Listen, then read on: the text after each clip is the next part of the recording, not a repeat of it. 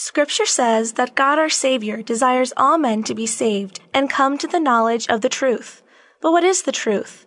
And how do we gain that knowledge? The answer to these questions and more in today's edition of Faith with Father. Living Bread Radio presents Faith with Father, a program aimed at teaching today's culture the truth about the Catholic faith. And now here's your host, Tim Perry. Hello, and welcome to this edition of Faith with Father. I'm your host, Tim Perry, and with me today in studio is Father Nicholas Mancini, currently the pastor of Sacred Heart of Mary Parish in Louisville. And he's the spiritual director for us here at Living Bread Radio. Good morning, Father. Good morning, Tim. It's great to have you here again. Thank you. Yeah, we're going to continue our discussion from the YOUCAT, the Youth Catechism of the Catholic Church, about what we believe as Catholics. And we've been going through the commandments, and today we're going to talk about the sixth commandment you shall not commit adultery.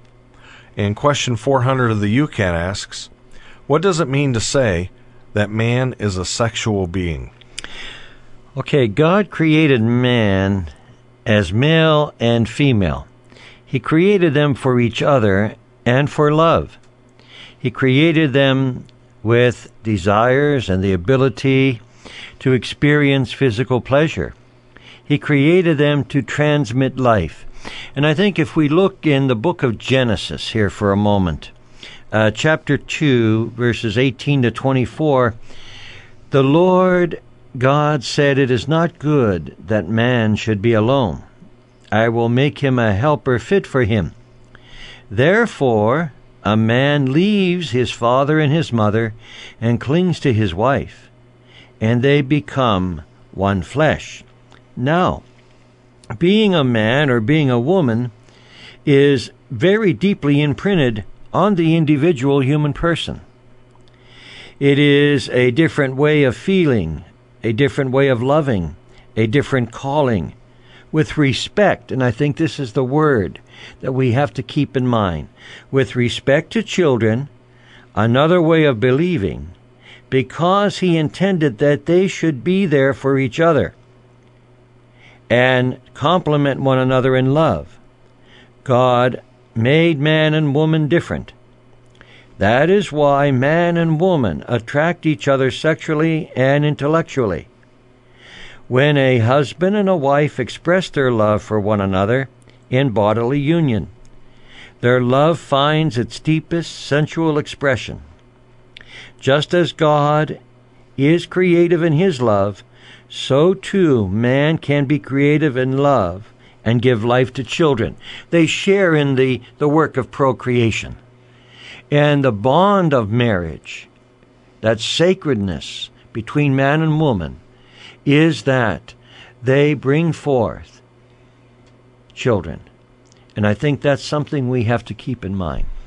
I know uh, the Catholic Church is really the only church that I'm aware of that really has this focus when counseling uh, young couples who are about to be married, that their focus is to bring forth life and to have children and to raise those children Catholic. Yes, yes. And you know this this uh, uh, idea of love and union in marriage, just as the scripture here points out, draws them into that union, into the bodily love that they share for one another, and that that work of procreation then brings forth that life, that awesome life in the innocence of a child. Okay, uh, question 401 asks Is there a priority of one sex over the other? No. God endowed men and women with identical dignity as persons. Both men and women are human beings, created in God's image, and children of God, redeemed by Jesus Christ. It is just as unchristian as it is inhuman to discriminate unjustly against someone because he is male or female. Equal dignity and equal rights, nevertheless, do not mean uniformity. Let's look here for a moment, and I, I think here is a beautiful quotation from Madame de Stael. Christianity snatched woman from a condition that was the equivalent of slavery. Then we look in the book of Galatians, chapter 3:28. There is neither Jew nor Greek, there is neither slave nor free, there is neither male or female, for you are all one in Christ. What a beautiful, beautiful expression of, of love from God to His creation. And I think this is what so many times we forget. Uh, you know, sometimes we see in these uh, Hollywood dramas and movies that are out there today that man dominates woman, and you see all of this violence and beatings and all sorts of things that uh, you know they, they do to to women to exploit them. But that's not the case. It, it should be equal. We are God's children. And we don't harm one another in a sense of physical violence. And so many times you hear this in marriages. And, you know, you wonder, well, why is this? Well, you look at television, you look at the media, you look at pornography, you look at all of these things that the world presents.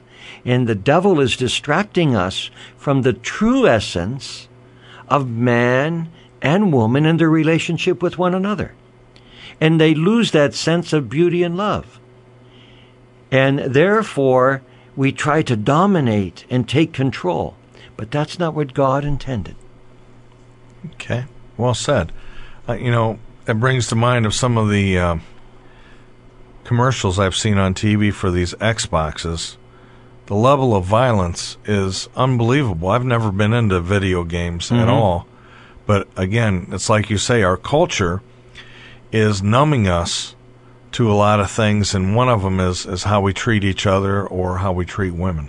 That's true. It's very much the case. Very much the case. So, Question 402 of the YOUCAT asks, What is love? And, and I think love is the most overused term in our society. Yes, it is. But from the Catechism's point of view and from the Catholic Church's point of view, what is love? Okay, love is the free self giving of the heart. And that is important to remember. And I want to repeat that. Love is the free self giving of the heart. To have a heart full of love means to be so pleased with something that one emerges from oneself and devotes oneself to it. Uh, for example, a musician can devote himself to a masterpiece.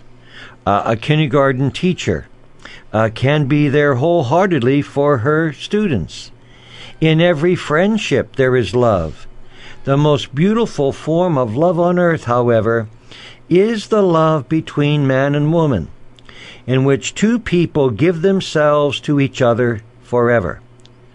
All human love is an image of divine love in which all love is at home.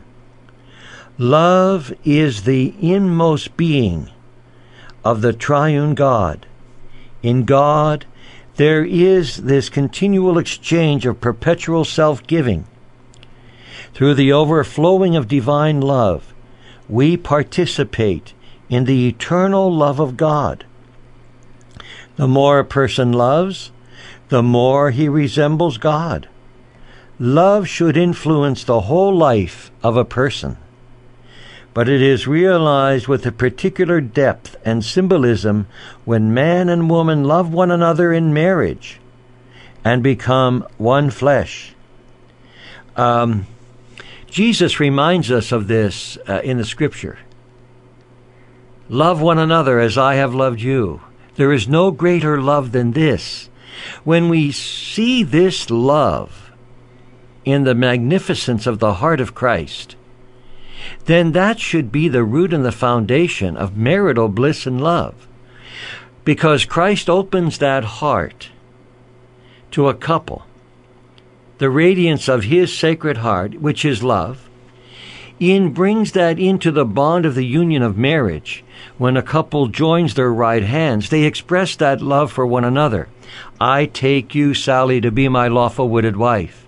to have and to hold from this day forward, for better, for worse, for richer, for poor, in sickness and in health, until death do us part. And likewise, I, Sally, take you, John, and so forth. That bond of that love that brought that couple together now is magnified through the power of their giving to oneself in administering that sacrament to one another in the beauty of that love that they express. When a man says to a woman, and he feels that warmth and that depth inside of him, I love you, and she likewise says, I love you, then that bond is like the beautiful heart of Christ bringing them together in the radiance of that flame of the Sacred Heart that is the foundation and the root of Christ's love for us all.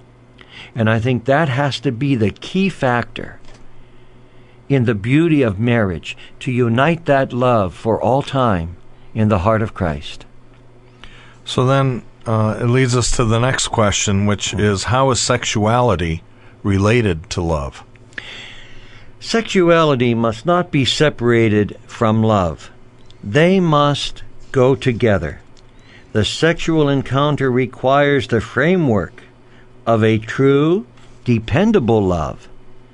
When sexuality is separated from love and is sought only for the sake of satisfaction, one destroys the meaning of sexual union of man and woman.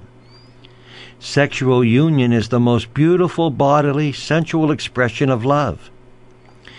People who look for sex without love are lying because the closeness of their bodies does not correspond to the closeness of their hearts. Someone who does not take his own body language at its word does lasting damage to body and soul. Sex then becomes inhuman it is degraded to a means of obtaining pleasure and degenerates into a common, ordinary thing. And we see this so much on television. I mean, you know, you see these television programs where they exploit adultery like it was a piece of candy. And they think nothing of it. Um, there is no true value in that love that they, they present. Love in the sexual union is that love between man and woman that they, husband and wife, express for one another. Not a Hollywood game, not just a fly by night experience. It has to be true love. And we see that when it's outside of marriage, there's all kinds of, of problems oh, and issues. definitely, definitely. All right. Well, we've been listening to Father Nicholas Mancini on the YOUCAT, the Youth Catechism of the Catholic Church, as we talk about the Sixth Commandment. This has been Tim Perry for Faith with Father at Living Bread Radio, reminding you that you're only one good confession away from receiving Jesus and the Holy Eucharist. If you haven't been to church for a while, now would be a great time. Until next time, may God bless you. Bye now.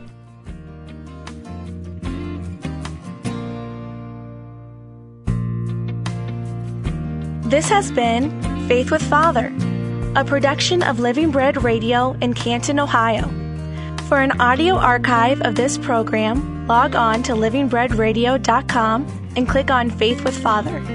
If you have a question or comment about today's program, email us at askfather at livingbreadradio.com. And join us again next time for another edition of Faith with Father.